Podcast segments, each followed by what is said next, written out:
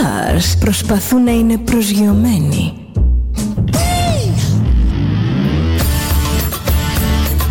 Ένα star είναι συνέχεια στον αέρα. Συνέχεια στον αέρα. Στο Δέλτα ζεις μαζί του.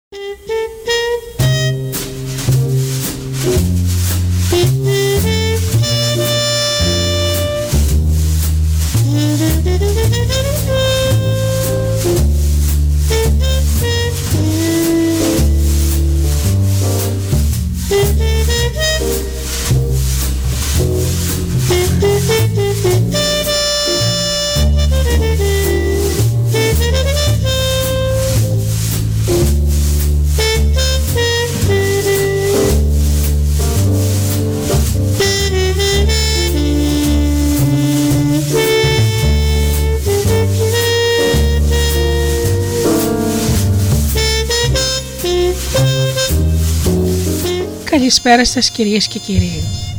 Είναι η εκπομπή «Άνθρωποι και Ιστορίες» με τη Γεωργία Αγγελή. Ζωντανά από το στούντιο Δέλτα, το ραδιόφωνο της καρδιάς μας.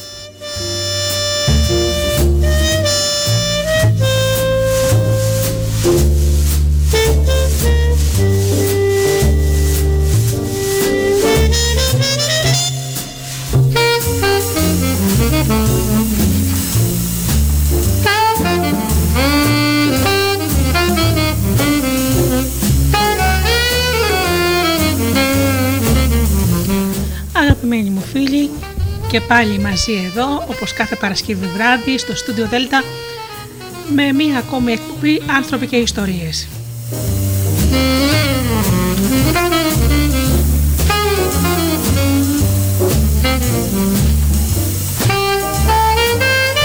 Σήμερα έχουμε την παρουσίαση ενός εξαιρετικού βιβλίου του Διονύση του Λεϊμονή, αυτού τον υπέργο συγγραφέα «Τα χέρια της θεάς» είναι το βιβλίο μας και θα το απολαύσουμε το επόμενο δύο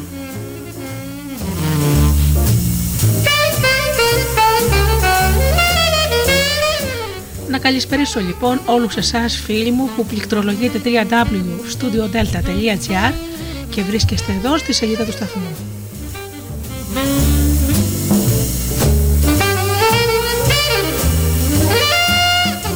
Καλησπερίζω και τους φίλους που μας ακούν από κινητά και tablets.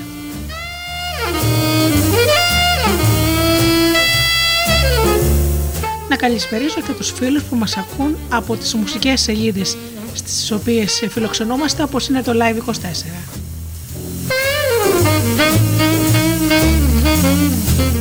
Την καλησπέρα μου φυσικά στον συγγραφέα μας, τον Διονύση του Λαϊμονή. Ευχαριστούμε τις εκδόσεις Πατάκη για το υπέροχο βιβλίο που μου έστειλαν.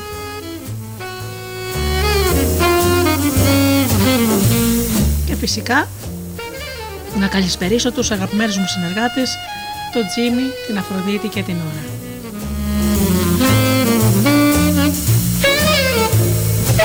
Ξεκινάμε λοιπόν με τραγούδι και μετά αμέσως με την παρουσίασή μας.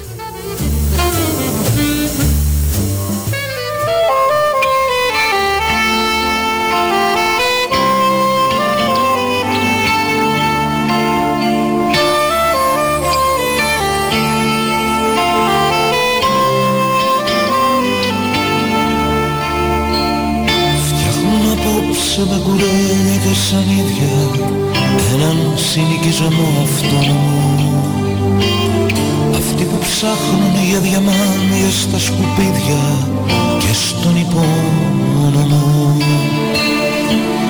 Και εσύ που ψάχνεις το κουκί και το ρεβίθι στο τέλμα αυτό που βυθιζόμαστε. Φτιάξε μαζί τους το δικό σου παραμύθι χανόμαστε Μες στο δικό σου παραμύθι ξαναβρες το το ξεχαζεμένο μονοπάτι σου. Και ξαναχάστο, ξαναβρες το, ξαναπες το το τραγουδάκι σου. Μες στο δικό σου παραμύθι ξαναβρες το το ξεχαζεμένο μονοπάτι σου και ξαναχάστο, ξαναβρέστο, ξαναπέστο το τραγουδάκι σου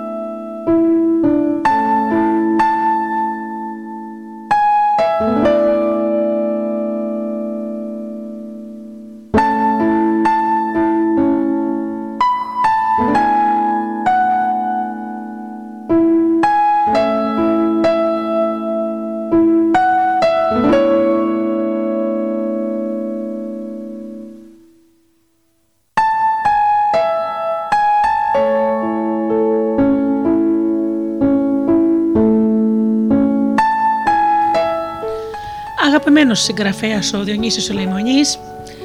Παλαιότερα πριν από χρόνια έχουμε παρουσιάσει το βιβλίο του το 17ο Κεβότιο.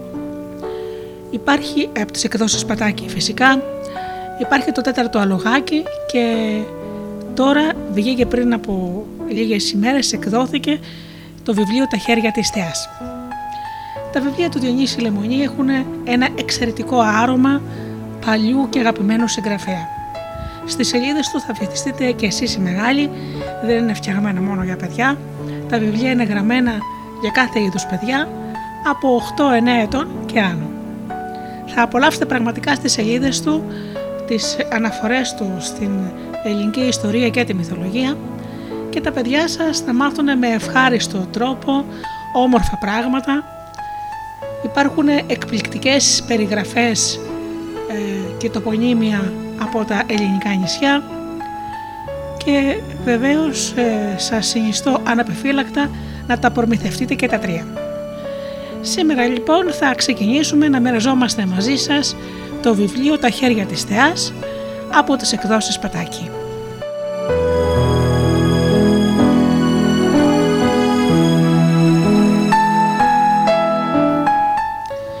Τα χέρια της Αφροδίτης έτρεμαν ο μπαμπάς και η μαμά την κοίταζαν σιωπηλοί. Από μέρες είχε παρατηρήσεις σιγανούς ψιθύρους μεταξύ τους, ώσπου την Κυριακή το βράδυ το ποτήρι ξεχύλισε. Κατεβαίνοντας τη σκάλα της σοφίτας, τους έπιασαν να μιλάνε για εκείνη. Δεν είναι σωστό να κρυφακούμε του μεγάλου, το ήξερε αυτό. Αλλά τώρα δεν γινόταν να με πετρώσεις στο ασανάγαλμα. Ο μπαμπάς αναρωτιόταν πώ θα το πάρει η μικρή. Μικρή αυτή ήταν. Δεν είχε αδελφιά. Η μαμά τον καθησύχαζε. Η Αφροδίτη μας αγαπάει το νησί, θα ενθουσιαστεί. Αλλά ο μπαμπάς ξεφυσούσε ανήσυχος. Τότε παρουσιάστηκε σαν τον κομίτη μπροστά τους και ζήτησε επιτέλους να μάθει τι συμβαίνει. Παιδί μου, αποφασίσαμε να πάμε στη Μήλο. Για καλοκαίρι, μπαμπά, και η δουλειά σου; Αφροδίτη μου, ο μπαμπάς θα φύγει από τη δουλειά. Υπάρχουν προβλήματα. Καιρό τώρα. Το σκεφτήκαμε πολύ, το κουβεντιάσαμε. Δεν γίνεται αλλιώς, θα μετακομίσουμε. Θα μετακομίσουμε. Κι εγώ δεν έπρεπε να μου το πείτε νωρίτερα. Δεν θέλαμε να σε φορτώσουμε με έγνοιες πριν τελειώσει το σχολείο σου. Άλλωστε λέγαμε μήπως βρίσκαμε κάποια άλλη λύση. Μέχρι χθες ο μπαμπάς κουβέντιαζε με μια εταιρεία. Γιατί να σε ταράξουμε; Και τώρα, τώρα θα ξεκινήσουμε να μαζεύουμε τα πράγματα, τις υποχρεώσεις μας, τις δουλειές μας στην Αθήνα για να μπορέσουμε ως τις αρχές του Σεπτέμβρη να έχουμε μετακομίσει στη Μήλο. Μαμά, τα παιδιά με περιμένουν στα κύθυρα. Ποιος ακούει τον Χριστόφορο και τους άλλους, αν τους πω ότι. Το ξέρω. Το ξέρω, κορίτσι μου. Αλλά φέτος είναι λίγο ανάποδα τα πράγματα. Θα πάμε μόνο το 15 Αύγουστο, πες τους. Μην ανησυχείς. Από Σεπτέμβρη όλο το χρόνο διακοπές θα έχουμε. Το νησί μας περιμένει. Και εσύ το αγαπάς. Θα είμαστε μια χαρά. Ο μπαμπάς έχει περιουσία εκεί. Θα συνεργαστεί με τον μπαμπά του Πέρου. Και εγώ γιατί πρέπει να μείνω εδώ καλοκαιριάτικα; Αυτές είναι δουλειές των μεγάλων. Η Φανή, ο Προκόπης, ο Μάξιμος, η Ελίνα έχουν φτάσει και όλο στον αυλέμονα. Γιατί πρέπει να κάνεις καλοκαιρινά μαθήματα. Να βγάλεις μια τάξη ακόμα στα αγγλικά σου. Να μπορέσεις να δώσεις το πτυχίο και να μην μείνεις πίσω. Δεν ξέρουμε τι θα βρούμε στο νησί και μέχρι να μπει σε μια σειρά. Και τώρα τι θα πω στα παιδιά; Θα με λένε ψιλομύτα και ακατάδεκτη. Τους ξέρετε. Θα πάμε πέστο στο 15 Αύγουστο για να τους δούμε και να τους χαιρετήσουμε. Καλοκαίρι χωρίς κύθερα είναι Αύγουστος χωρίς μελτέμι, τόνισε ο μπαμπάς. Και σε αυτό το σημείο ήπιαν όλοι το αμήλυτο νερό.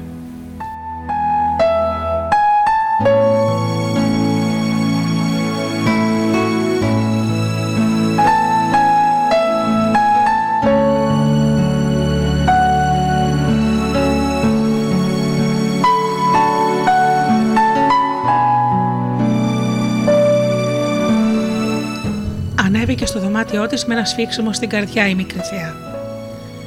Τα τελευταία χρόνια κάθε καλοκαίρι περνούσαν πολύ όμορφα στα κύθυρα με την παρέα. Είχαν δεθεί πολύ. Είχαν πάρει μέρος και στις σημαντικές αποστολές. Τη μια χρονιά να ψάξουν για το 17ο κυβότιο από το ναυάγιο του Έλγιν.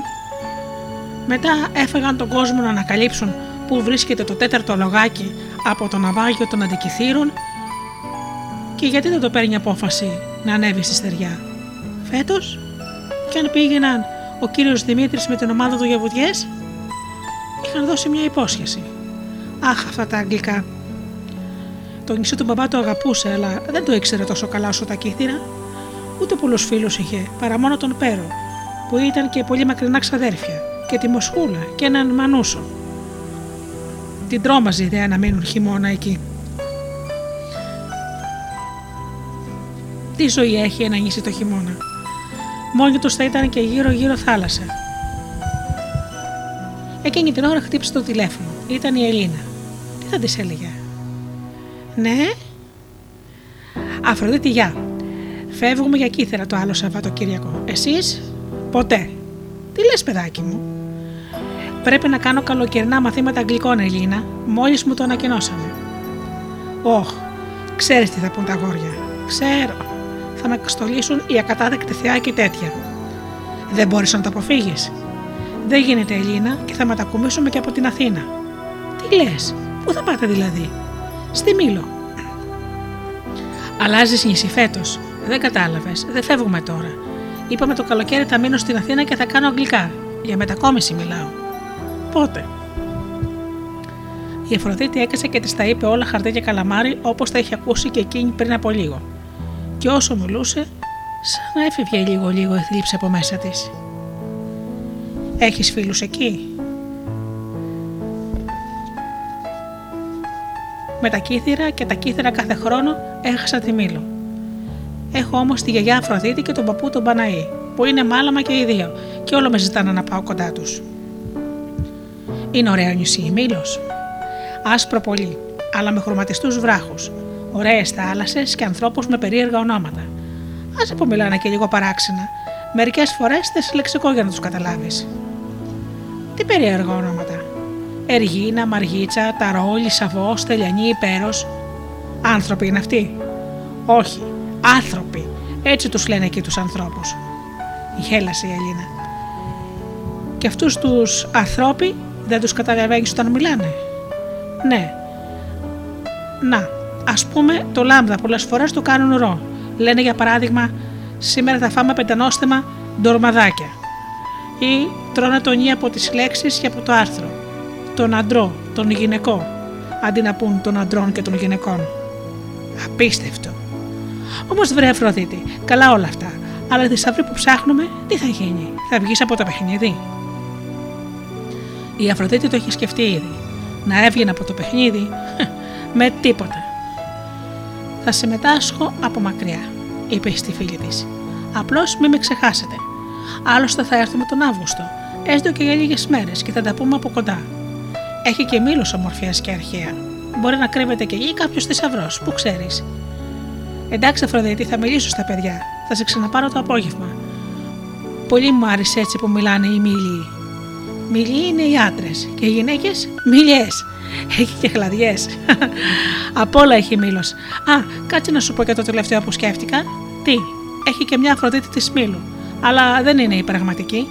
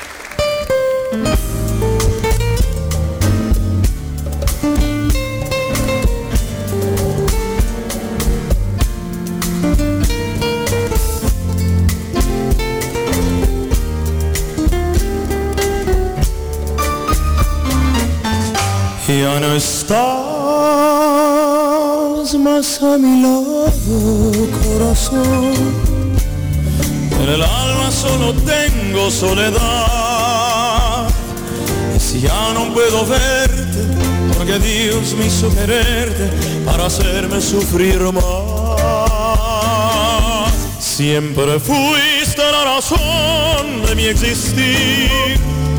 Adorarte para mí fue religión. Y en tus besos me encontraba el calor que me brindaba, el amor y la pasión. Es la historia de un amor como no hay otro igual, que me hizo comprender todo el bien, todo el mal, que le dio luz a mi vida, pangadora después.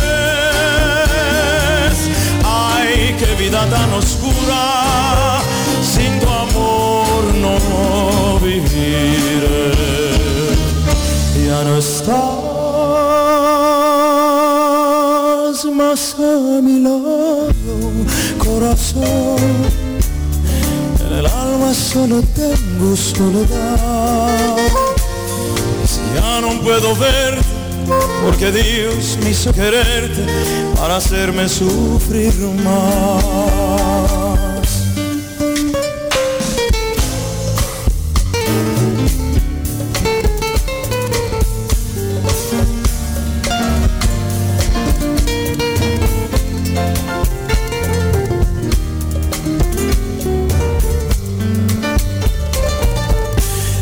la historia de un amor como no hay otro igual, que me hizo comprender todo el bien.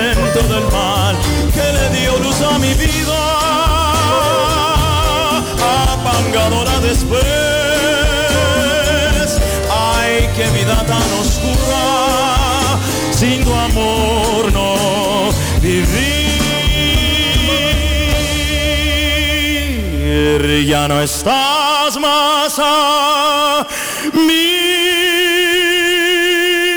lado, corazón. En el alma solo tengo soledad. Y si ya no puedo verte, porque Dios me hizo quererte para hacerme sufrir.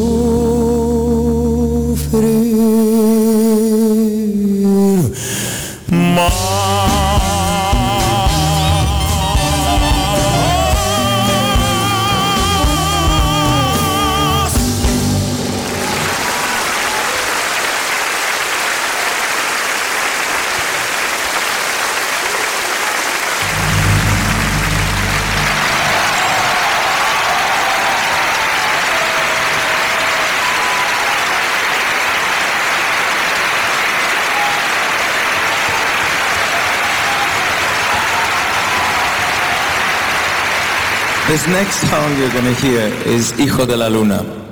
It's about this young boy who was left at the top of a mountain to die, only to be saved by the moon who cradled it and raised it as its own child. This song is very close to me, Hijo de la Luna.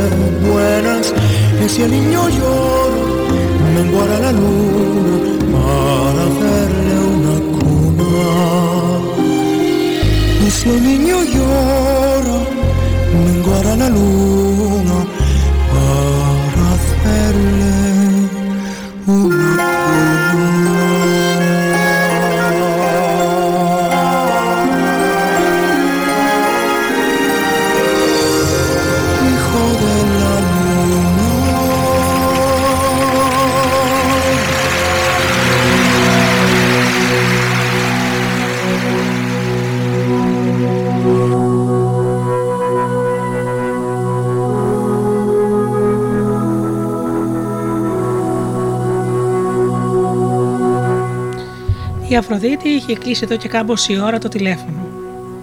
Τώρα ήταν ξαπλωμένη και είχε κλειστά τα μάτια βλέποντας με τη φαντασία της για άλλη μια φορά τη Μήλο. Το τηλεφώνημα με την Ελίνα της είχε ανοίξει την όρεξη. Ξαφνικά ξέχασε τους φόβους της και χαμογέλασε. Ήταν σαν να ονειρευόταν ξυπνητή. Μέσα στην ησυχία του μεσημεριού θυμήθηκε την ιστορία που σαν παραμύθι της είχε αφηγηθεί η γιαγιά της η Αφροδίτη για μια αρχαία συνονόματή τους πέρσι τα Χριστούγεννα που είχε έρθει στην Αθήνα με τον παππού τον Παναή. Εγώ ξέρω ότι η Αφροδίτη γεννήθηκε στα Κύθυρα και μια μέρα μπήκε σε ένα τεράστιο κοχύλι για να πάει ως την Κύπρο. Εσύ για ποια Αφροδίτη μιλάς γιαγιά; Μπορεί για την ίδια, μπορεί για διαφορετική. Γιαγιά, με μπερδεύεις. Άκου θηγατέρα. Αφροδίτες υπάρχουν πολλές. Εσύ, εγώ, κάποια άλλη. Έτσι συμβαίνει και με τα, αγα- και με τα αγάρματα. Γιατί και αυτά μοιάζουν στους ανθρώπους. Άρα δεν είναι παραμύθι ότι γεννήθηκε στα κύθυρα γιαγιά. Τα παραμύθια είναι αλήθεια στη γατέρα. Και μερικές αλήθειες μοιάζουν με παραμύθια. Άμα μιλάμε για θεές, παντού τις βρίσκεις και όλο τις χάνεις από τα μάτια σου. Μα εμείς εκεί στο νησί μας είχαμε μια αρχαία Αφροδίτη, ένα άγαρμα που ομορφότερο δεν είχαν φτιάξει ανθρώπινα χέρια. Και πώς βρέθηκε εκεί; Κάτσε να στην πω λοιπόν την ιστορία, αλλά μην με ρωτάς συνέχεια για τούτο και για τ' άλλο, γιατί χάνω τα λόγια μου η δόλια. Σώπας η Αφροδίτη την άκουγε και δεν χόρτανε. Κάποτε ζούσε στο νησί μας ένας φτωχός, απλός και αγράμματος γεωργός, ο Θόδωρος ο Κεντρωτάς ή Μποτόνης, όπως τον λέγανε οι μιλοί, που είχε να θρέψει μπόλικα παιδιά και όλη τη μέρα ασχολιόταν με τη γη και γύρναγε τα βράδια σπίτι ξεκαμωμένος από την κούραση. Το χτήμα του βρισκόταν κατά τη θάλασσα στο κλίμα, της στην Τρυπητή, και ήταν λίγο πριν ξεκινήσει το 21 για να διώξουμε από πάνω μας τους Τούρκους. Αυτός που λες ο Θόδωρος εκείνες τις μέρες πήγε να ξεχώνει από τη γη πέτρες για να τις δίνει σε μαστόρι να κάνουν τα σπίτια, τα μιλέικα, όταν βρέθηκε μπροστά σε τρεις μεγάλες δοές. Ξανοίγει αριστερά, ξανοίγει δεξιά, βλέπει και την τρίτη την πιο ψηλή και σαν μπαίνει μέσα βρίσκει δύο μεγάλα πελεκυμένα μάρμαρα. Ένα άγραμμα ελληνικό σκέφτηκε και έριξε ένα γύρο το βλέμμα του να μην τον πάρει χαμπάρι κανείς αφού εκεί κοντά σεριάνιζαν κάτι γιά- Γάλλοι αρχαιολόγοι και έψαχναν για πέτρες αρχαίες. Έκατσε έπειτα να ξαποστάσει, να σκεφτεί τι να κάνει με το φτωχό του το μυαλό. Και όταν πλησίασε ο Γάλλος, του είπε πως όλα είναι καλά και δεν έβγαζε μιλιά. Συνέχισε με χίλιες προφυλάξεις στο ψάξιμο. Λένε πως το άγαρμα το βρήκε σε δύο κομμάτια χωρισμένα. Και πώς να τα μεταφέρει. Ο Θεός τον βοήθησε και βρήκε μια σιδερένια βέργα. Ένωσε κρυφά από όλους τα κομμάτια και τα φόρτωσε με κόπο στο γάδαρο για να τα κρύψει στο στάβλο του. Μετά προσπάθησε να σκεφτεί τι να κάνει και σε ποιον να τα ομολογήσει. Την άλλη μέρα μίγησε στο δημογέροντα Ιάκουβο Ταταράκη και εκείνος πήγε ως εκεί να δει τι βρήκε ο Θόδωρος. Έπειτα συνονοήθηκε με τον Παπα Αβεργή και τον τρεχουμάνο του στόλου τον Νικόλο Μουρούζη και πες, πες, πες, πήραν την απόφαση να στείλουν το άγαρμα πεσκέσει στην πόλη. Έλα όμως που ένας Γάλλος της εξουσίας μυρίστηκε τι έγινε και έδωσε ραπόρτο τον ανωτέρω του. Όπως και να έχει, λίγες ημέρες αργότερα, ένα γαλαξιδιώτικο καράβι άραξε στο λιμάνι μας και το άγραμμα φορτώθηκε στο αμπάρετο. Το βάλανε σε ένα μεγάλο κυβότιο, αλλά δεν χωράγανε, λένε, τα δυο του χέρια. Το στρίμεξαν από εδώ, το στρίμωξαν από εκεί, τίποτα. Τότε κάποιος φώναξε. Τα χέρια βγαίνουν και πλησίασαν να δουν. Δύο άντρες χεροδύναμοι τα ξεκόλλησαν και τα έβαλαν σε ένα άλλο κυβότιο ξεχωριστό από το άγραμμα, τραυματίζοντας τη δόλια τη θεά μας. Τέτοια αφηγούνταν ο Θόδωρος ο κεντρωτάς στο γιο του, το Δημητράκη, σαν παραμύθι, και εκείνος τα ομολόγησε αργότερα παραπέρα και τα έγραψαν να τα μάθουμε όλοι εμείς οι υπόλοιποι που είχαμε μαύρα μεσάνυχτα. Ωραία ιστορία, είπε η Αφροδίτη, όσο η γιαγιά της έπινε λίγο νερό γιατί είχε κολλήσει ο λαιμός της. Στάσου, μη βιάζεσαι, και η ιστορία της Αφροδίτης δεν τελειώνει εδώ. Λένε πως μόλις φορτώσανε το άγραμμα λίγο πριν αναχωρήσει το φαπόρι, έφτασε στο λιμάνι ένα φραντσέζικο πλοίο με τον πρεσβευτή της Γαλλίας στην Κωνσταντινούπολη, ο οποίος είχε μάθει για την ανακάλυψη της Αφροδίτης και με ένα υπάλληλο της γαλλικής πρεσβείας. Συνονοήθηκαν με τον Μπρέστ και με τον Τραγωμάνο και άρπαξε την Αφροδίτη εκείνη. Όμως ο Δεμογέροντα και ο Παπαβεργής το κατάλαβαν και έτρεξαν στο λιμάνι. Ένα και δυο ζήτησαν από τον γαλαξιδιώτη Πιέρχο να μην το δώσει το άγραμμα του Γάλλου. Τότε έφτασαν στο λιμάνι ο υπάλληλος της γαλλικής πρεσβείας με τον Μπρέστ και άρχισε καυγά τρικούβερδο ανάμεσα στο Δημογέροντα και τον παπά από τη μια και στους Γάλλους από την άλλη. Άλλαξαν κουβέντες βαριές και μετά πιάστηκαν στα χέρια. Ο καπετάνιος του γαλλικού πλοίου διέταξε να επιτεθούν εναντίον του πλοίου των γαλαξ... γαλαξιδιωτών, που ήταν κιόλας έτοιμοι. Μετά πολλά, νίκησε ο φόβος μη βυθιστεί το πλοίο και η Αφροδίτη μας παραδόθηκε στα χέρια του Γάλλου. Άλλοι πάλι λένε ότι μέχρι τότε το άγαρμα είχε τα χέρια του, αλλά οι πονηροί γαλαξιδιώτες τα έκοψαν εκείνη τη στιγμή κρυφά για να πάνε αυτά τουλάχιστον στον αφέντη τους στο Μουρούζι, για να μην τους κατσαδιάσει. Τώρα έτσι έγινε. Αλλιώς, ποιος ξέρει θηγατέρα μετά από τόσα χρόνια είτε τα κάμανε τα χέρια τη, τα πήραν οι γαλαξιδιώτες, ξέχασαν οι Γάλλοι το δεύτερο κυβότιο με δάφτα και όπου φύγει φύγει πάνω στη φούρια τους. Τα πήραν και τα δυο μαζί τους και το άλλο κυβότιο χάθηκε στο ταξίδι. Έπεσε στη θάλασσα το δεύτερο κυβότιο.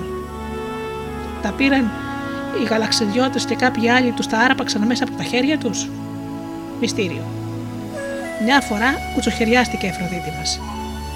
Λένε πως με το ένα της χεράκι κρατούσε το φόρεμά της που έπεφτε στα γόνατα και στο άλλο κρατούσε ένα μήλο, αυτό που του είχε δώσει για βραβείο το Βασιλόπουλο της Τρίας για να πάρει γυναίκα του την ωραία Ελένη. Πήραν την καλή Αφροδίτη εκείνη και μας για, να το, για να βουλώσουμε το στόμα μας, μας φέρανε μια άλλη φτιστή δική μας. Τι όμορφα που έλεγε ιστορίες η γιαγιά Αφροδίτη. Πόσο δεν είχε επιθυμήσει και αυτή και τον παππού. Πώς να αισθανόταν τώρα που τους περίμενε να γυρίσουν κοντά της Μόλις έφταναν, θα πέρναγε μια βόλτα από το Μουσείο της Πλάκας για να δει την άλλη Αφροδίτη που περιμένει. Πότε θα γυρίσει η αληθινή. Αχ, πάλι σε μυστήρια θα έμπλεκε και σε αναζητήσεις, και μαζί της θα άπαιρνε και την παρέα.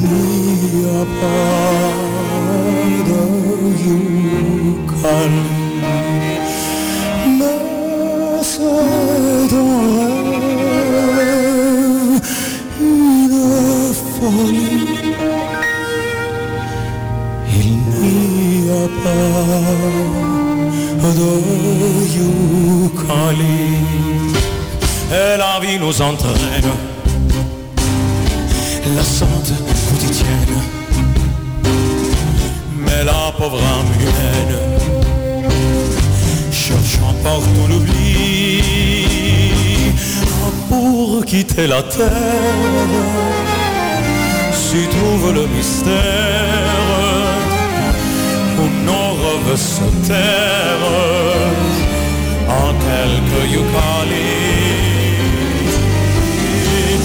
call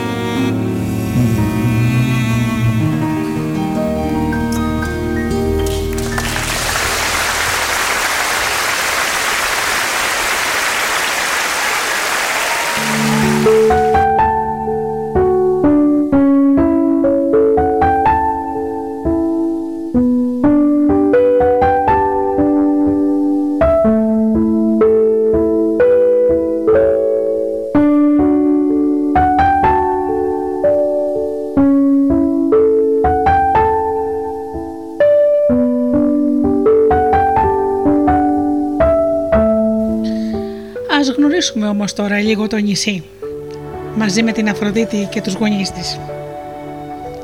Θειορυχία, Δευτέρα 2 Σεπτεμβρίου. Η βόλτα μας σήμερα με το ιστοπλοϊκό φανούλα μου με άφησε με το στόμα ανοιχτό. Ήταν το πρώτο μέρος που θα ξανάβλεπα από το νησί. Στην αρχή ένιωσα μια μικρή ζάλη, αλλά το έπαιξα άνετη. Ευτυχώς βοήθησε ο καιρός, η θάλασσα λάδι, αν και στις κυκλάδες κλασικά ένα αεράκι το έχει κάθε μέρα.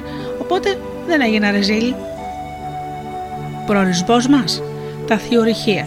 Θα μου πεις τι είναι αυτό; Μια παραλία μοναδική που πριν ακόμα τη δεις, ξέρω πως το ρήμα δεις δεν σε, δεν σε πειράζει καθόλου, βλέπεις με αλλιώτικα μάτια εσύ. Τη μυρίζεις. Μυρίζει θιάφι, σαν αυτό που έβαζε η γιαγιά αυγούλα στο κήπο για τα φίδια. Στην αρχή είπαμε να πάμε με το αυτοκίνητο, αλλά ο δρόμος από ένα σημείο και μετά είναι χάλια. Θα το καταστρέφαμε, είπε ο μπαμπάς. Έτσι πήγαμε με το αυτοκίνητο ως τα Πολόνια και μετά αναβήκαμε στο εστοπλοϊκό του Τζουτζέπε, φίλου του μπαμπά, που το καλοκαίρι κάνει ξαναγήσεις σε τουρίστες. Και από τη θάλασσα, όμως, όσο πλησιάζαμε, τόσο πιο έντονη γινόταν η μυρωδιά. Σιγά σιγά αρχίσαμε να βλέπουμε τα παλιά θειορυχεία, που τώρα πια δεν λειτουργούν στο νησί, απλώς τα φωτογραφίζουν οι τουρίστες. Ένα θέαμα εντυπωσιακό. Μιλάμε για ένα εργοστάσιο φάντασμα που τα απομεινάρια του, σωλήνες, παλιοηλικά, στοές, σιδερένιες γέφυρες, ράγες, βαγονέτα και παλιά πέτρινα κτίσματα βρίσκονται σκόρπια σε όλη την περιοχή. Ένα νεκροταφείο πραγμάτων. Θα μπορούσε να γίνει σπουδαίο μουσείο αυτό. Πες στον Αριστίδη, θα τον ενδιαφέρει σαν ιδέα. Πες το και στα άλλα τα παιδιά. Ξέρω ότι θα κοιτάνε σαν άπιστες εβδομάδε, ειδικά ο Αριστίδης, αλλά δεν πειράζει. Μόλις έριξε ο καπετάνιος του στο πλοϊκού την Άγκυρα, αρχίσαμε τις βουτιές. Αχ, και να ήσασταν εδώ. Θα χαλούσε ο κόσμος τώρα με τη μαμά και τον μπαμπά. Πόσο γούστο να έχει. Φορούσα κι εγώ κακομήρα το νέο μου μαγιό, άστρο με φούξια πουά, που σου είπα ότι το αγόρασα δύο μέρες πριν έρθουμε στο νησί, μπας και αλλάξει λίγο η διάθεσή μου. Θυμάσαι; Πέφτω με χάρη και σιγουριά στα κρυστάλλινα νερά, παρατηρώντας από μακριά το πεθαμένο εργοστάσιο. Δεν μου άρεσε η εικόνα και άρχισε να κολυμπάω. Βουτιά δεν έκανα χωρίς τη μάσκα, φοβόμουν μην με πειράξει το νερό με το θιάφι και είπα άστο καλύτερα. Άρχισα να κολυμπάω πρόστιο, μετά πεταλούδα και πώς να διασκεδάσω μέσα στη θάλασσα μόνη μου χωρίς εσάς. Μετά βάλαμε με τον μπαμπά στόχο να φτάσουμε ένα δεμένο βαρκάκι σε αρκετή απόσταση. Ο πρώτος θα κερνούσε παγωτό το απόγευμα. Με πέρασε όμως και έτσι δεν θα ξοδέψω το καρτζιλίκι μου. Όταν κουράστηκα, με πήρε αγκαλιά να ανεβούμε ξανά στο στοπλοϊκό. Εκείνος φούτεξε πάλι. Τότε έγινε το θαύμα. Κοιτάζομαι και τι να δω. Το μαγιό μου είχε κυτρινήσει. Γέλασε η μαμά μου που επειδή φοβρούσε μαύρο βγήκε όπως μπήκε. Ο μπαμπάς με κρόιδευε ακόμα και από τη θάλασσα. Μετά βγήκε λίγο στη στεριά, έκανε ένα γύρο την παραλία. Κάτι έκρυβε στην πελάμη του. Ένα περίεργο νόμισμα, με το οποίο πλήρωναν κάποτε οι εργάτες, πλήρωναν κάποτε τους εργάτες του ορυχείου για να αγοράζουν από την καντίνα, για παράδειγμα, ένα καφέ, γιατί κάποιους μήνες δεν τους έδιναν κανονικό μισθό. Να το πάμε στο μουσείο, του είπα. Δεν ανοίγει σε εμάς. Φυσικά, απάντησε. Αν και το κορίτσι μου έχουν κατακλέψει την περιοχή, έτσι που τα έχουν όλα αφρόντιστα στην τύχη τους. Έπειτα σχολίαζα ξανά το μαγιό μου και έβαλε τα γέλια. Δεν το θυμάσαι ότι εδώ ένα εξωτικό αλλάζει τα χρώματα των ρούχων; Το θιάφι και η σκουριά χρωμάτισαν ακόμα και την παραλία. Γέλασα με τα χάλια μου και η μαμά είπε στον Τζουζέπε να γυρίσουμε πίσω, να κάνω ντους και να πλύνω το μαγιό μου μπας και ξαναγίνει όπως ήταν πριν. Ό,τι θες από όλα αυτά μπορείς να μεταφέρεις και στα παιδιά. Τη συνέχεια θα την γράψω στο Χριστόφορο.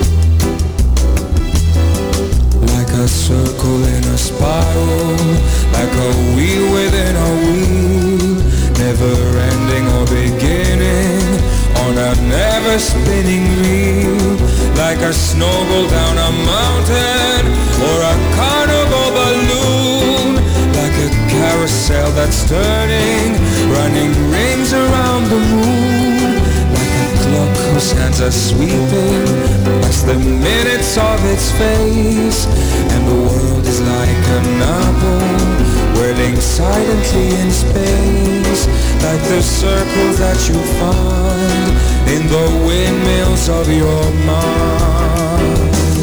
Ce jour-là près de la source, Dieu sait ce que tu m'as dit, mais l'été finit sa course, l'oiseau tomba de son nid, et voilà que sur le sable nos pas s'effacent déjà, et je suis seul à la table qui résonne sous mes doigts, comme un tambourin qui pleure sous les gouttes de la pluie, comme les chansons qui meurent aussitôt qu'on les oublie, et les feuilles de l'automne rencontrent les ciels moins bleus, et ton absence leur donne la couleur de tes cheveux.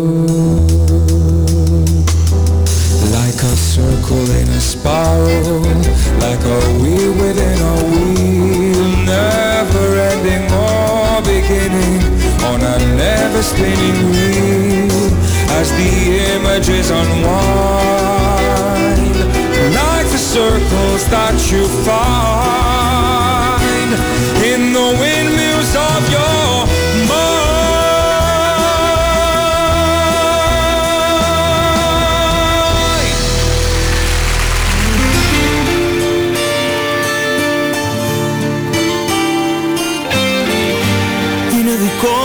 δρόμος, είναι δικό σου ο χρόνος Ό,τι αγαπάς να ζήσεις, ό,τι δεν θες να σβήσεις Sento sulla mia pelle la luce delle stelle, l'odore della vita che ormai non è più vuota.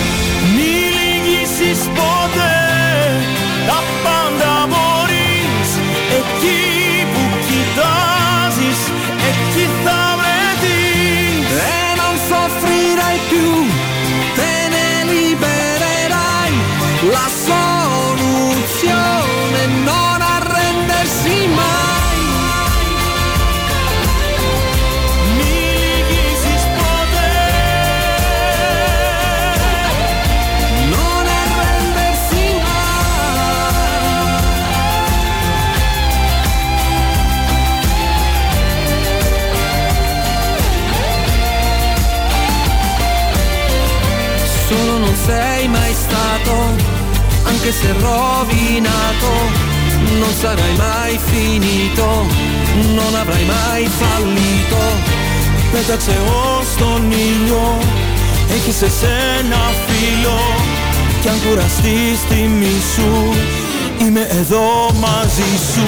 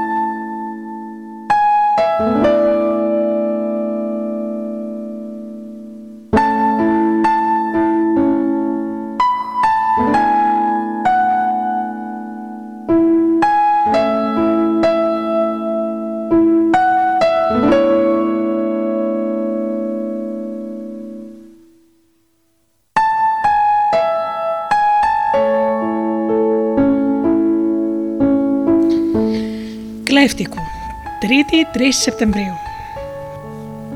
Συνεχίζοντας το ταξίδι εξερεύνησης του νησιού μας Χριστόφορε, που πιθανόν θα πρόλαβε να σας το περιγράψει ήδη η Φανούλα, ελπίζω να μην σκάσετε στα γέλια με το πάθημά μου, τραβήξαμε νοτοδιωτικά για το μπάνιο στο Κλέφτικο. Κλέφτικο, όνομα και πράγμα. Σκέφτηκα αυτό το μέρος να το αφιερώσω σε σένα, επειδή η φαντασία σου όλο και κάποια πειρατική ιστορία θα γεννήσει. Ο Τζουζέπε μας είπε, λες και ξαναγούσε τους τουρίστες, ότι ήταν η πιο μάστ περιοχή του νησιού. Όντως, η παραλία του μου φάνηκε εκπληκτική. Τα νερά διάφανα, γαλάζια, σιγομουρμούριζαν, βουτήξτε να δείτε θάλασσα, όχι αστεία. Ευτυχώς που ήρθαμε από τη θάλασσα, γιατί αυτό το μοναδικό μέρος δεν υπάρχει δρόμος να το επισκεφτεί κανείς. Είχαμε άφωνη, αν και γενικά αυτές τις μέρες δεν πολύ μιλάω, ξέρεις. Τώρα όμως πραγματικά θαύμαζα τις σκοτεινές σπηλιές και τα τεράστια λευκά βράχια μέσα στη θάλασσα που σχηματίζουν αψίδες. Ξέρουν να διαλέγουν μέρος για να μείνουν οι φώκες. Αν και δεν σταθήκαμε τυχεροί σήμερα να δούμε καμιά, ίσως την άλλη φορά που θα έρθετε κι εσείς. Ιδανικό μέρος για ταινία με πειρατές, είπα μέσα μου και θυμήθηκα εσένα. Να τριγύρναγε λέει κάποτε σε εκείνα τα μέρη ένας κοκκινογέννης, ξανθογένης, μαυρογένης ή ένας Σπαρταόλας, χρυσομαζόχτρας, Μπαρμπαρόσα. Και γιατί όχι, μια γυναίκα πειρατίνα. Γιατί δηλαδή να έχετε όλο εσείς το προνόμιο του πρωταγωνιστή, μια ξανθοκλέφτρα, άνω κάτω θησαυρού σούρα, χρυσοπατιέρα, που θα όργωνε τις θάλασσες και θα έκλεβε τα καράβια.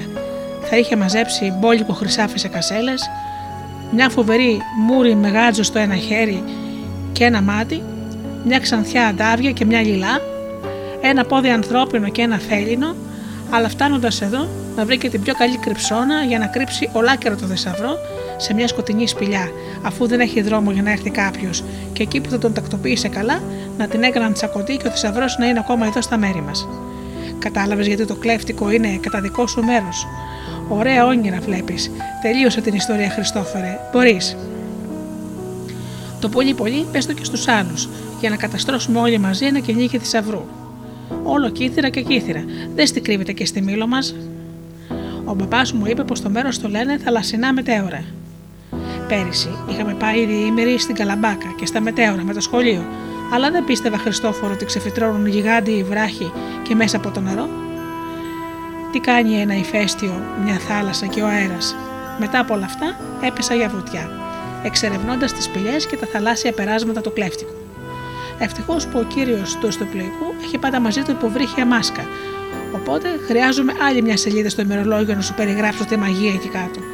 Αλλά πάω να κοιμηθώ για να σου δώσω τη σκητάλη στο όνειρο. Παραμυθά Χριστόφορε, αγαπημένε.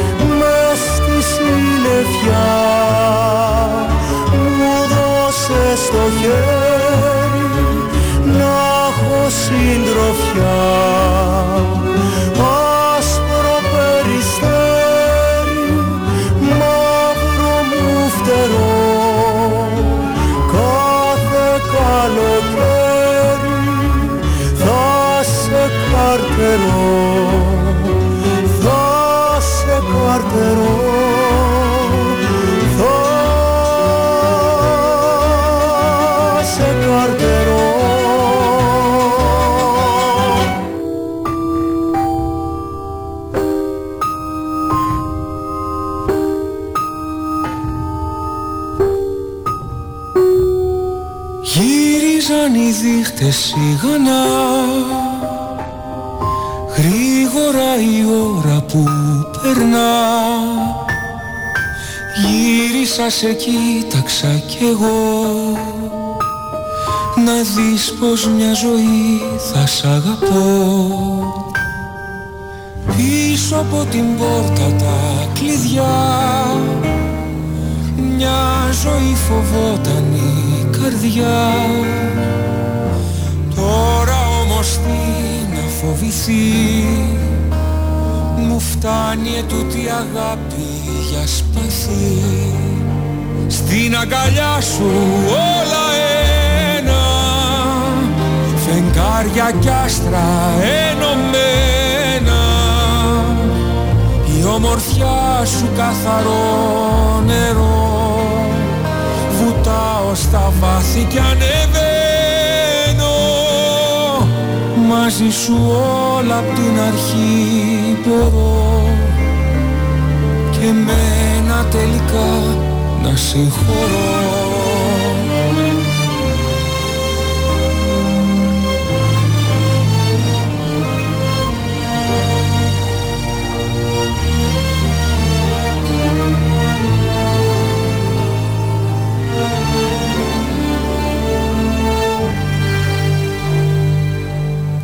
Πέταξαν τα όχι, τα γιατί. Στον αέρα σαν χαρταετή Παίρνω αφήνω δρόμους και γυρνώ. Λες και έχω ένα φιλί παντοτινό Στην αγκαλιά σου όλα ένα. Φεγγάρια κι άστρα ενωμένα ομορφιά σου καθαρό νερό. Βουτάω στα βάθη και ανεβαίνω. Μαζί σου όλα απ' την αρχή μπορώ. Και μένα τελικά να συγχωρώ. Γύρισα σε κοίταξα κι εγώ. Να δεις πως μια ζωή θα σ' αγαπώ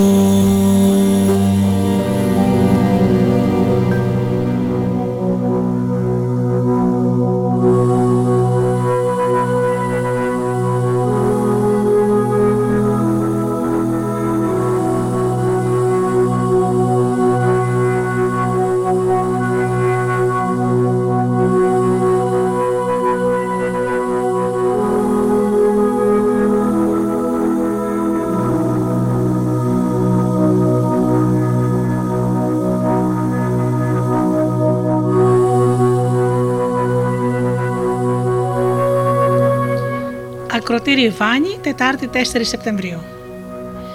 Μετά το γεύμα μας, βγαίνοντας από τη θάλασσα των πειρατών, τραβήξαμε βορειοδυτικά για το Βάνι. Που ούτε το Βάνι ο νους σου Μάξιμε, τη μοναδική εμπειρία ζήσαμε εκεί. Υπάρχει πάλι ορυχείο εδώ, Μαγκανίου. Εμ νι, μας έγραφε ο κύριος στον πίνακα. Πώς μου ήρθε τώρα αυτό; Θυμάσαι τίποτα από αυτά, ή τα έκανες όλα αντιλήφθη τώρα το καλοκαίρι, Μάξιμε; Τέλος πάντων, για να δεις πως σε πειράζω, διάλεξα να στο εφερώσω, γιατί έτσι που τα παραφουσκώνεις όλα με τα λόγια, θα το κάνεις να φανείς σε όλους απίθανη εμπειρία. Μπορεί και να τους πείσει να έρθετε όλοι εδώ και να τη ζήσετε κι εσείς. Η περιοχή λέγεται και μπέικον, αλλά μην κάνεις όρεξη, πολύ απλά τα χρωματιστά πετρώματα μοιάζουν άλλα με ψημένο ψωμί, άλλα με ροζ σαλάμι και άλλα με κίτρινο τυρί. Παραπέρα υπάρχουν μαύρα και κόκκινα βράχια, ανάλογα πόσο τα χτυπούν τα κύματα και οι αέριδες. Εκεί είδαμε δύο παράξενους ξερόβραχους που ανέβαιναν από το νερό. Ο ένας έμοιαζε με αρκούδα πετρωμένη. Μεγάλη φαντασία έχουμε και εμείς οι μιλοί. Ξέρω πάντως πως λατρεύεις τις βουτιές. Πόσες φορές μας αφήσατε για να πάτε να πηδήξετε από τα βράχια; Από μικρός που ήσουν, η δασκάλα έλεγε στη μαμά σου πως όσο πιο ψηλά, τόσο πιο καλά. Να λοιπόν η ευκαιρία σου. Βουτιά από το βράχο στο γυάλινο καθρέφτη της θάλασσας που δεν σπάει. Αυτό το μέρος είναι σαν να το έχει ανακαλύψει ο άνθρωπος. Το κράτησε ο Θεός μυστικό μόνο για τους τυχερούς. Σήμερα εμένα, αύριο εσένα. Εδώ μην ψάχνεις για μουδιά. Άλλωστε, μας κοροϊδεύετε μας τα κορίτσια όταν ψάχνουμε που θα κάνουμε ηλιοθεραπεία. Εσείς όλο τσαλαβουτάτε και μας μουσκεύετε για να τσιρίζουμε. Σε αυτό το μέρος ούτε εγώ θα σκεφτόμουν που θα στεγνώσω. Εδώ είναι για μπάνιο χωρίς τέλος. Και αν κουραστείς να κολυμπάς, κάθεσαι πρόχειρα στον ίσιο των βράχων μέχρι να ξαναβουτήξεις.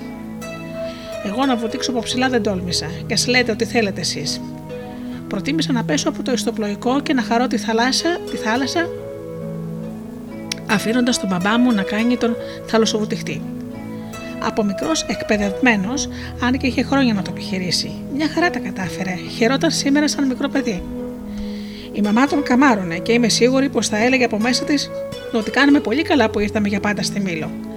Ο μπαμπάς εδώ και λίγες μέρες έχει σταματήσει να γκρινιάζει, να τρώει με κρατεβασμένα μούτρα και γελάει με την καρδιά του. Λέει ιστορίες από τα παιδικά του χρόνια.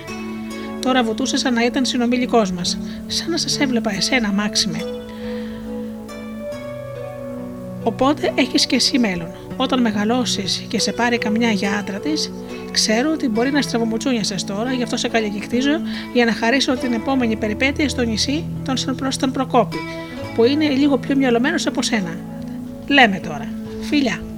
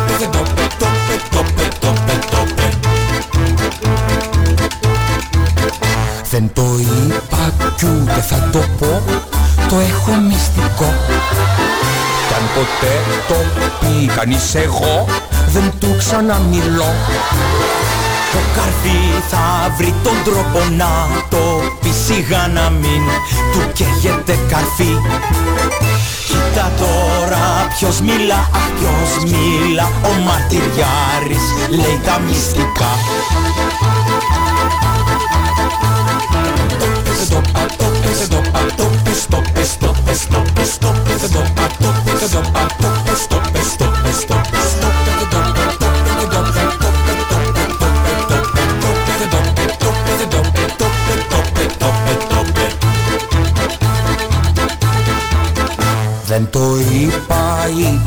ακούς τι κάθεσαι και λες. Κι όποιος πει ξανά πως το είπα ε, θα λέει υπερβολές. Και κάτι θα βρει τον τρόπο να το πει σιγά να μην Του καίγεται καρδί Κοίτα τώρα ποιος μιλά, αχ ποιος μιλά Ο Μαρτυριάρης λέει τα μυστικά.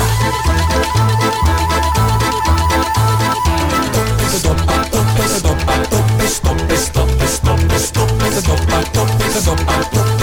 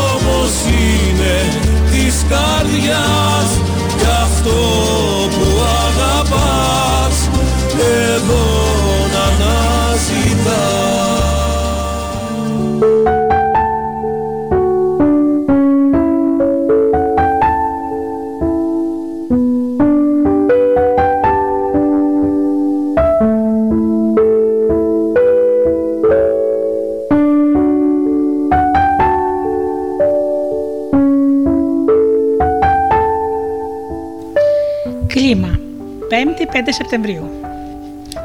Προκόπη. Κράτησα για σένα τη βόλτα μας με το σκάφος γύρω από ένα καταπληκτικό ψαράδικο χωριουδάκι που το λένε κλίμα. Έπαιρνε ένα σουρουπόνι και το ηλιοβασίλεμα άρχισε να βάφει γύρω μας στο χώρο μαγικά. Θυμήθηκα τα ηλιοβασιλέματα στα κύθυρα που μου μάθανε σαν καλός δάσκαλος πώς να πιάνω το πινέλο και να ζωγραφίζω τις ιδέες μου και πότε πότε και τα όνειρά μου. Θυμάσαι; Είμαι μια μουσίτσα, έτσι δεν με λες. Μια μουσίτσα που δεν ξεχνάει την παρέα της. Ακόμα και εδώ, εσάς έχω στο μυαλό μου.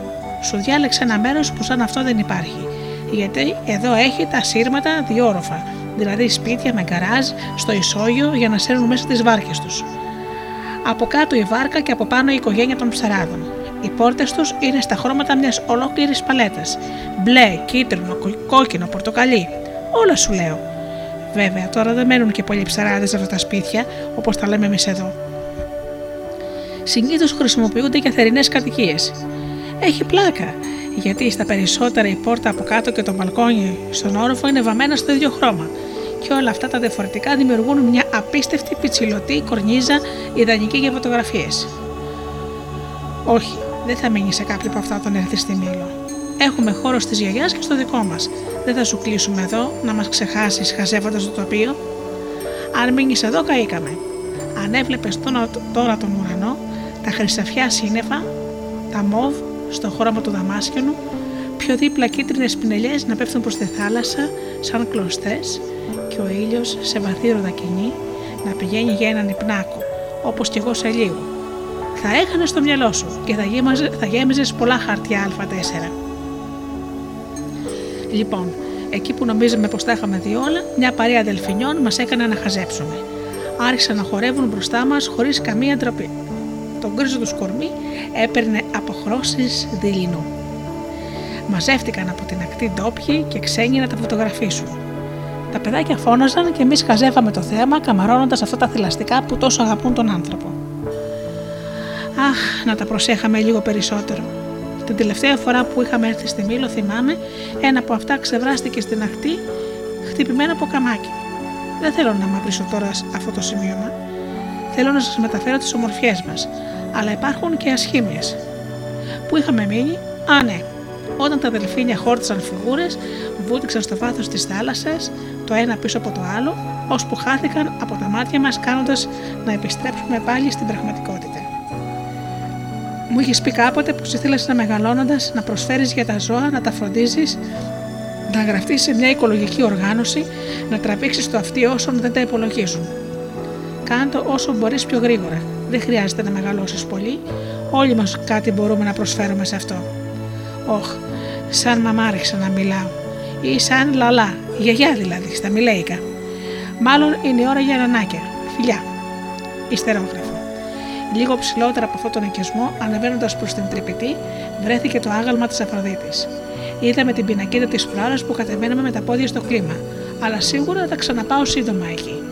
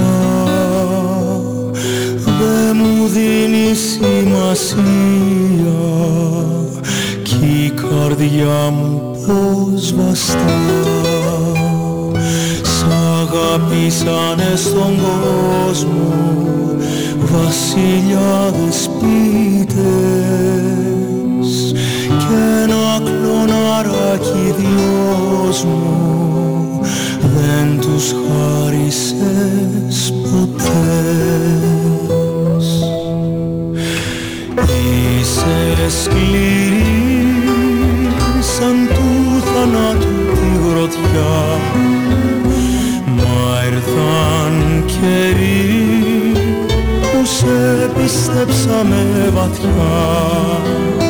Κάθε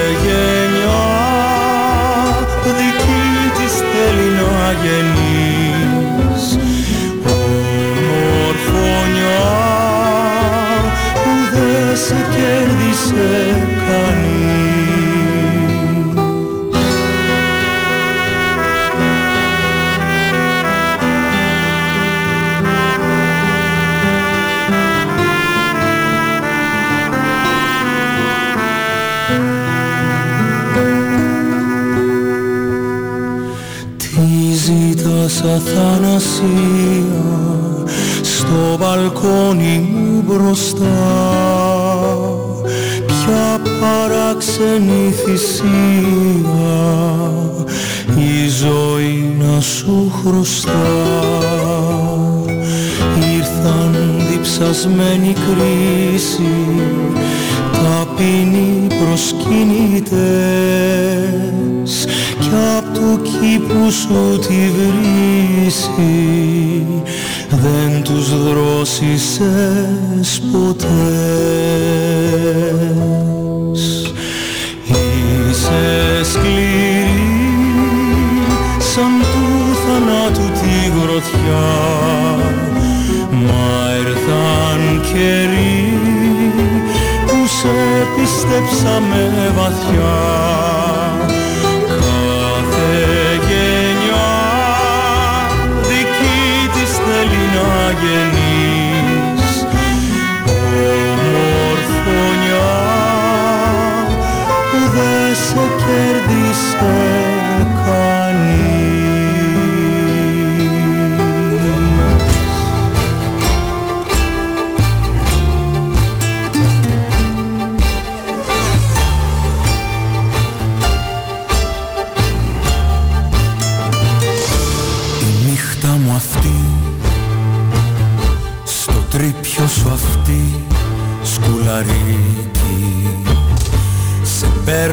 παίρνω αγκαλιά Μα γεύση παλιά Καταδίκη Το φόρεμα αυτό. Το μεταξωτό Σαν το χάδι Με στέλνει αλλού. Στο φως του μυαλού κοκκινάδι. Αχ φωσιλαρό με πάθος παλιό φορτωμένο σαν εσπερινός. Που μένει βουβός τρομαγμένος. Και απ' την άλλη μεριά Χαυγίζουν σκυλιά και τσακάλια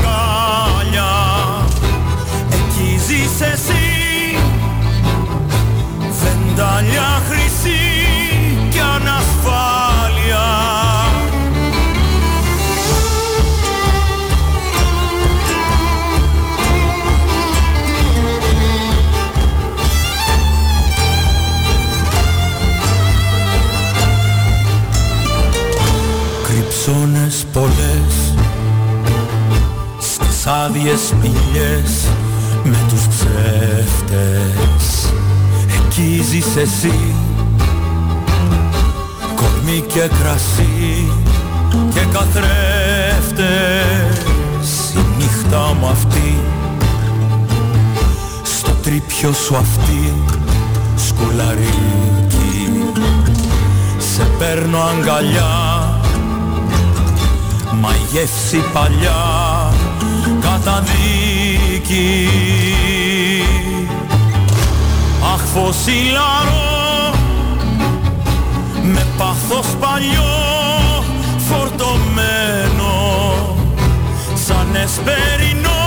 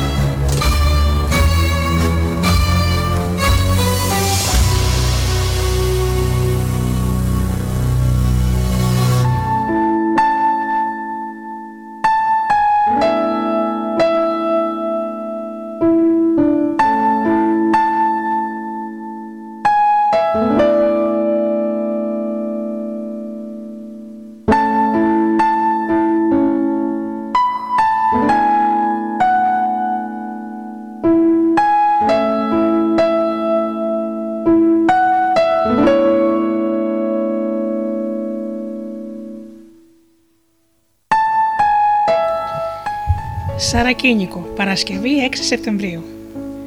Φύγαμε από το κλίμα και τραβήξαμε βόρεια. Κάνοντας ένα αρκετά μεγάλο κύκλο, φτάσαμε στο Σαρακίνικο. Εδώ είναι το μέρος σου Αριστίδη. Αστροναύτης δεν θες να γίνεις. Μόνο που είμαστε στη γη και όχι χιλιάδες ετηφωτός μακριά της. Στόχο έτοιμο στη Μήλο. Αν δεν πιστεύεις, έλα να το δεις. Ούτε ίχνος βλάστησες τριγύρω, με μια διαφορά. Στον εθέρα του μπορεί να κολυμπάς αν δεν έχει αέρα, βέβαια, αντί να περπατάς τριγύρω χωρίς βαρύτητα όπως ονειρεύτηκες μια φορά και πετούσες την άλλη μέρα από τη χαρά σου. Άσε που άμα βαρεθείς το διάστημα εδώ σε 10 λεπτά έχεις επιστρέψει κοντά μας. 5 χιλιόμετρα θα σε χωρίζουν από την πρωτεύουσα. Άγρια ομορφιά σε προειδοποιώ και ώρες-ώρες εδώ η ζέστη γίνεται ανυπόφορη. Φυσικά, ως σελήνη στη γη υποφέρει από έλλειψη νερού, αν δεν έχεις μαζί σου προμήθειες. Είπαμε, τίποτα δεν είναι τέλειο Αριστίδη. Και το λέω γιατί είσαι λίγο λιγάκι ψήρας. Είναι σίγουρα ένα τοπίο σαν σκηνικό παραμυθιού ή σειράς επιστημονικής φαντασίας. Όχι, μην μπερδεύεσαι. Δεν, είσαι, δεν είναι απέναντι η σύφνος και η κύμολος.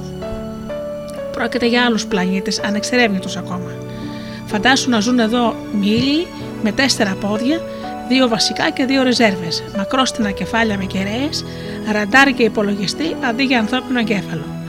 Να μιλάνε μια άλλη γλώσσα, ακαταλαβίστικη. Με τη σίγλα να αντουλούμε τον πηγαδιό νερό κρυμμένο μες στα βράχια. Κάτι τέτοιο. Εδώ το λευκό και το μπλε συνδυάζονται για να δημιουργήσουν έναν άλλο κόσμο. Και οι θαλασσάνθρωποι της περιοχής τριγυρνάνε ανάμεσά μας. Με ένα όχημα διασχίζουν μια λωρίδα γαλάζια ανάμεσα σε ολόλευκα πετρώματα και από εκεί χάνονται από τα μάτια σου, δίνοντας στην ιστορία μια συνέχεια διαφορετική για τον καθένα. Διαστομοπειρατές, σαρακινοί πέρασαν από εδώ.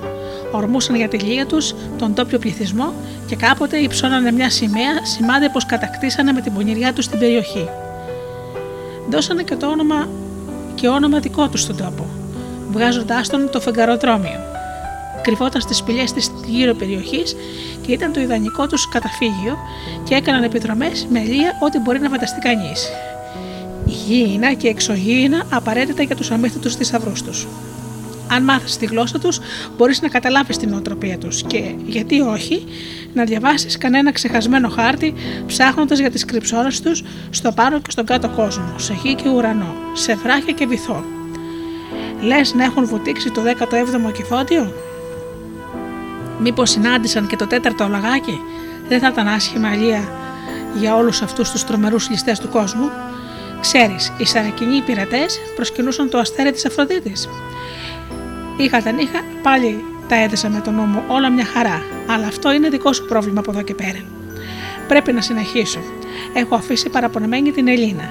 Καληνύχτα, Ρεστίδη, κουρσάρε.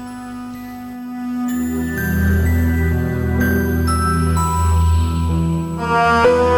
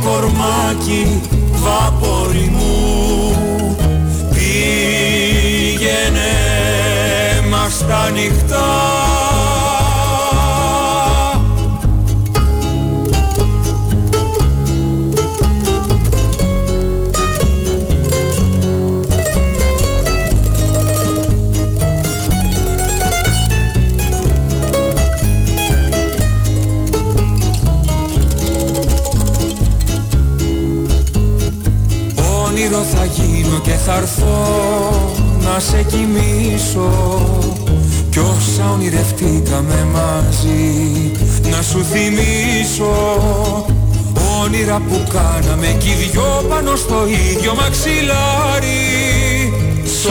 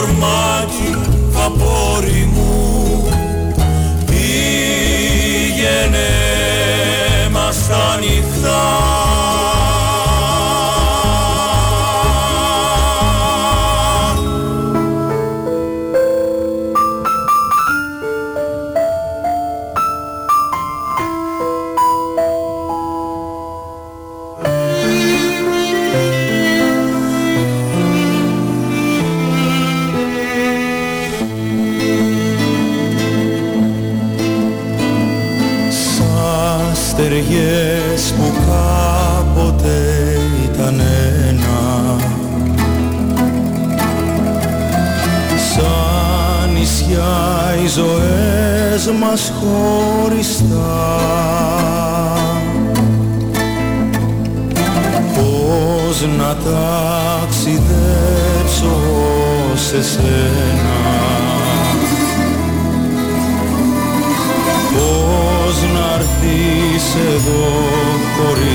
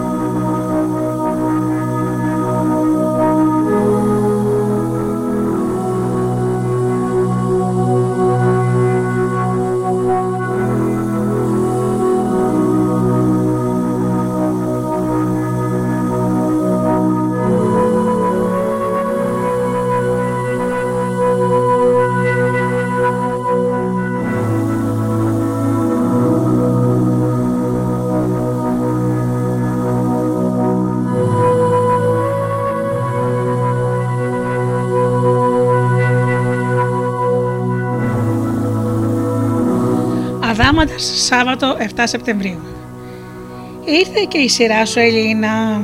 Εδώ και σχεδόν μια εβδομάδα κρατάω τόσο στο μυαλό μου και τα χαρίζω σε όλους σας, γιατί αν και μακριά σας, ποτέ δεν έφυγα από κοντά σας. Άλλωστε, εμείς οι δύο είμαστε αυτές που τσιγκλάμε τους υπόλοιπους και αρχίζει η περιπέτεια. Έτσι δεν είναι; Για σένα λοιπόν την κολλητή μου κράτησα τον Αδάμαντα, το κύριο λιμάνι του νησιού. Και επειδή ξέρω τη λαχτάρα σου με την αρχαιολογία, ένας αρχαίος οικισμός που λένε ότι βυθίστηκε εδώ, σου ανήκει. Τον Αδάμαντα τον έχτισαν οι Σφακιανοί όταν ξέφυγαν από τους, κα... από τους κατοίκους μιλοκριτικούς, τους λένε όσους μένουν εδώ.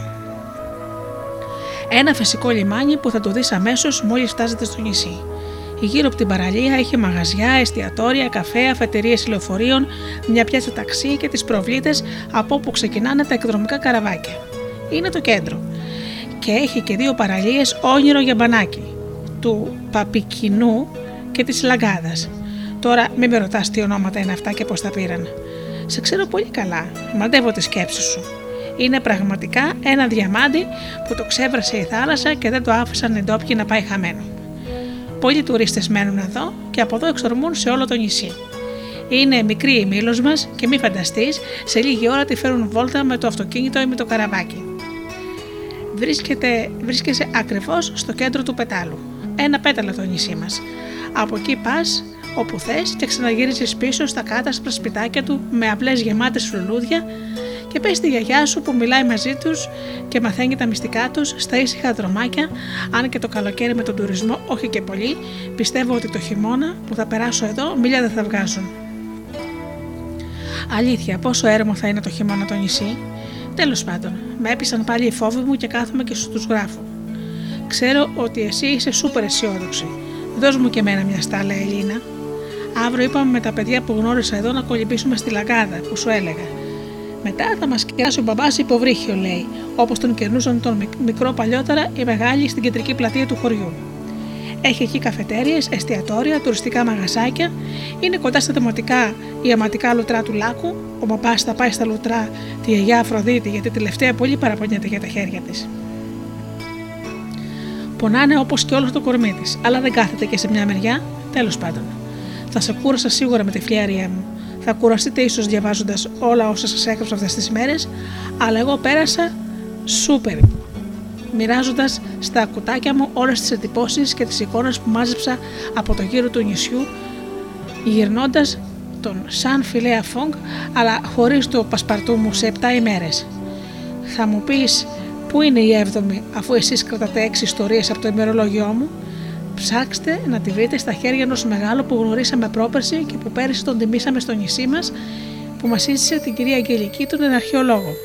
Τι κάνει μπλουμ μπλουμ δηλαδή στα κύθυρα. Δημήτρης, όποιος το βρει, να πάει να το, να πάει, όποιος δεν το βρει να πάει να κρεμαστεί και ας λείπω. Και, εμείς, και ας μην μπορώ να δω τα μούτρα του. Καληνύχτα σε όλους. Ιστερόγραφο. Στον 7ο παραλήπτη θα γράψουμε ημερομηνία Δευτέρας 9 Σεπτεμβρίου, γιατί η Κυριακή είναι η ιερή μέρα της γιαγιάς Αφροδίτης. Οπότε όποιος δεν ξεκουράζεται την Κυριακή, λέει, σαν άρρωστο σηκώνεται. Δευτέρα πρωί, αν και για την ίδια αυτά δεν ισχύουν και στην πονάνε όπως είπα πολύ τα χέρια της.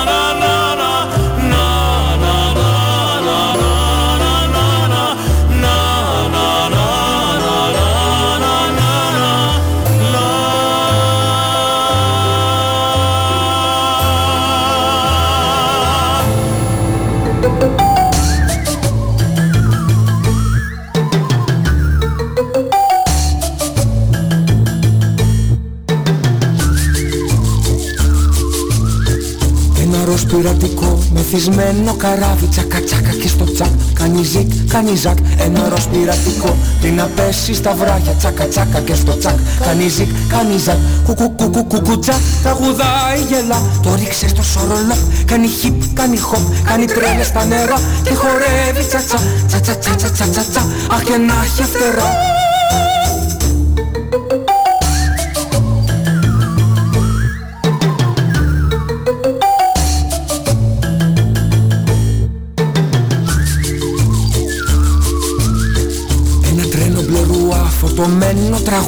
Τραγούδια Κάπα γκούπα όχ και ουφ Κάνει τσαφ, κάνει τσουφ. Ένα τρένο μπλε ρουά στα βουνά σκαρφαλώνει. Κάπα γκούπα όχ και ουφ Κάνει τσαφ, κάνει τσουφ. Κουκου κουκου κουκου τσα Τραγουδάει βογκά Κάτι έγινε στο τσαφ Κάνει πουφ, κάνει παπ Πάει τρέλα στα βουνά και χορεύει τσα τσα. Τσα τσα τσα τσα τσα τσα τσα. Αχ και να έχει φτερά. Κουκου κουκου κουκου τσα Τραγουδάει βογκά Κάτι έγινε στο τσαφ Κάνει πουφ, κάνει πα η τρελά στα βουνά και χορεύει τσατσα Τσα τσα τσα τσα τσα τσα τσα Αχ και να έχει φτερά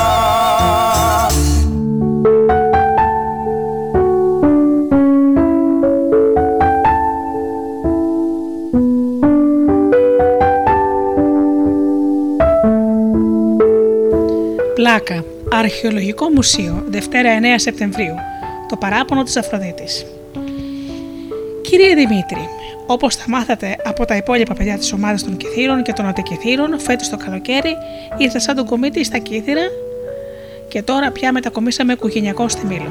Τι λέω τώρα σε εσάς που όλο το χρόνο τη γυρνάτε στον κόσμο για να μαθαίνετε και τα καλοκαίρια βουτάτε για αρχαιολογικούς θησαυρούς.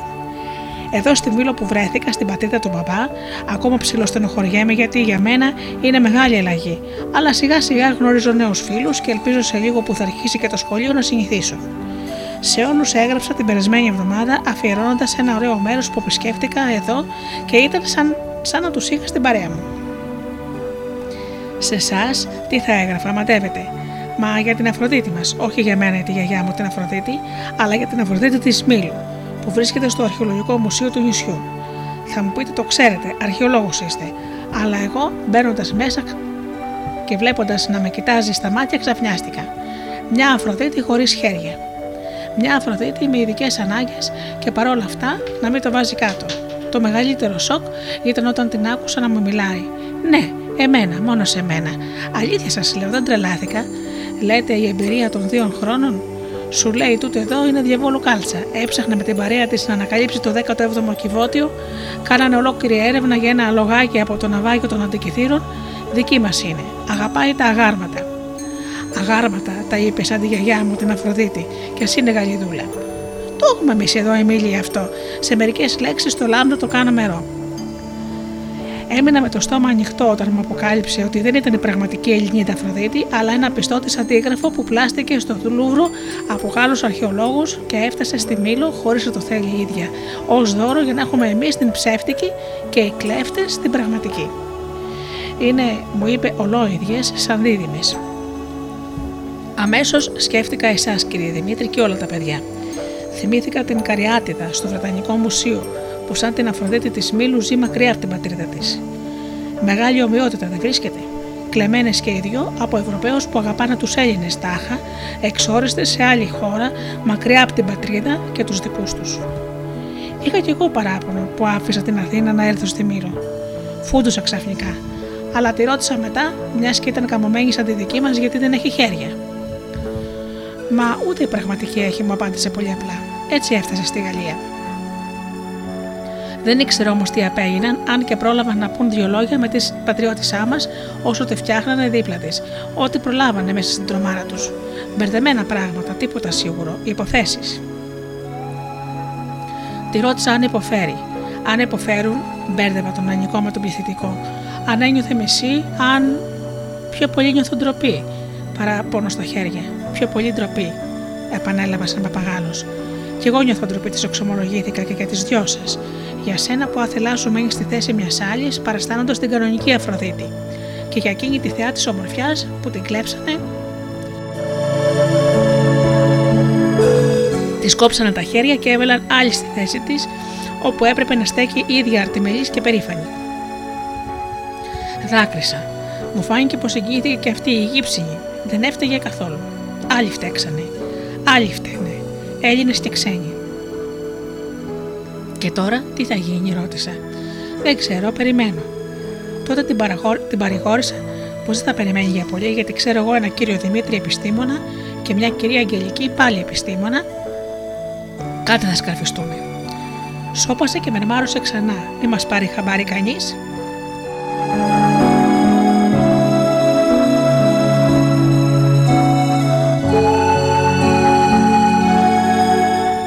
Κοίταζε όμως στα μάτια σαν να μου έλεγε: Μην είσαι μονολόγια, κάνε κάτι. Εσείς τα παιδιά πρέπει να κάνετε κάτι.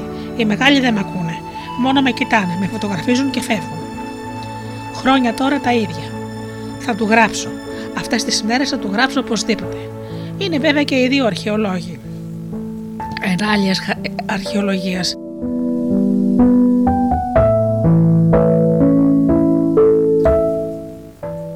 Αν ξέρεις τι σημαίνει. Αλλά δεν μπορεί, κάτι θα σκεφτούν. Και τότε μίλησε πάλι το άγαλμα και μου είπε: Τα χέρια μου μπορεί να κατέληξαν στη θάλασσα, Αφροδίτη. Ψάξτε. Ένια σου, ένια σου, μαμζέλ, είπα κατακόκκινη και έφυγα σαν κυνηγημένη. Ενώ οι άλλοι ακόμα περιεργαζόταν τα εκθέματα του μουσείου. Αυτά έχω να σας γράψω, κύριε Δημήτρη. Εγώ δεν θα το αφήσω έτσι αυτό και α είμαι μόνη. Θα το πω και σε άλλους. Θα μιλήσω σε όσους με ακούσουν. Μπήκα πάλι σε περιπέτεια, αλλά μου φαίνεται ωραία περιπέτεια για καλό σκοπό. Και να σε εξομολογηθώ κάτι. Από αυτή τη Δευτέρα 9 Σεπτεμβρίου, σαν να απέκτησε ένα νόημα η ζωή μου. Δεν πονάω τόσο που έφεγα μακριά σας, μακριά από την Αθήνα, από τα Κύθυρα, και εδώ έχει ενδιαφέρον. Σας χαιρετώ. Η Αφροδίτη, η Αθηναία, ή μάλλον η Αφροδίτη η Μιλέικη, γιατί τη Μήλου είναι άλλη και ζει αλλού. Α μην τα μπερδεύουμε όλα. Ιστερόγραφο. Λέω να δώσω ένα τίτλο σε αυτό το σημείωμά μου σε εσάς σήμερα. Θα το διαβάσετε ήδη. Καλό σας βράδυ.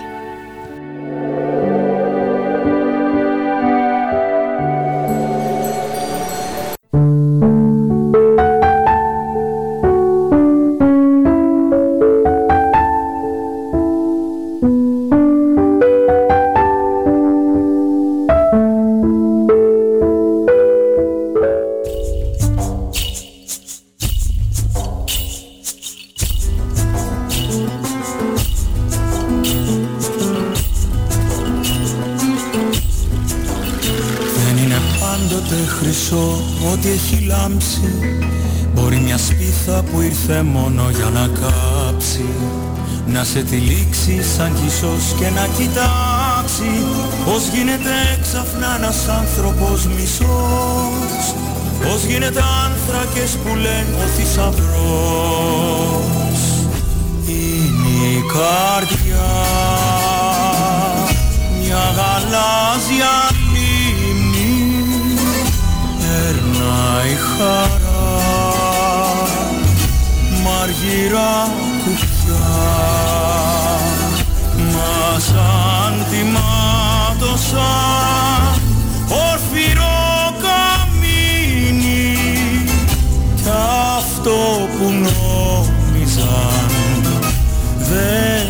δεν είσαι πια μα σαν τιμάτωσαν πορφυρό καμίνι κι αυτό που νόμιζαν δεν θα σε πια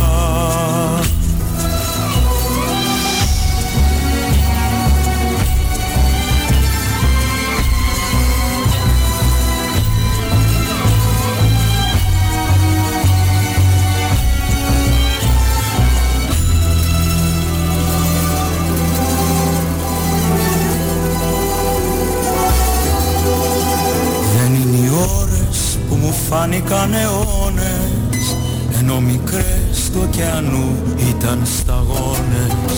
Υπάρχουν άγραφοι και αόρατοι κανόνες Που κάνουν έξαφνα το θέλω μακρινό. Ποτέ δεν έπιασε το λίγο ουρανό. Είναι η καρδιά μια γαλάζια λίμνη περνάει χαρά μ' κουπιά. Μας σαν τη μάτωσαν όρθυρο κι αυτό που νόμιζαν δεν είσαι πια. Μας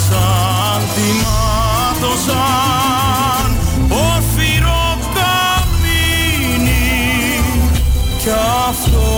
που νόμιζαν. Δεν θα σε πια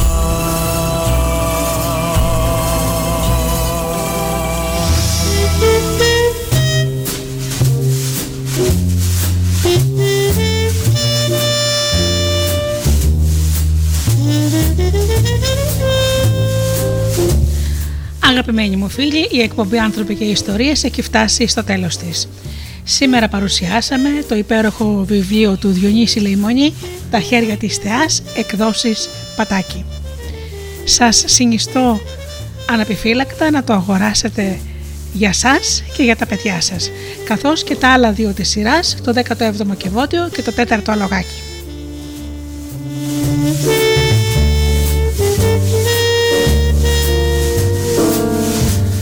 Ανανεώνω το ραντεβού μας για την επόμενη Παρασκευή στις 10 όπως πάντα και όσο το φίλοι μου σας εύχομαι να περνάτε καλά, να είστε καλά και αγαπήστε τον άνθρωπο που βλέπετε κάθε μέρα στον καθρέφτη. Καλό σας βράδυ.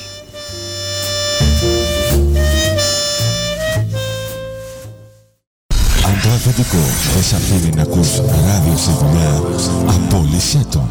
Studio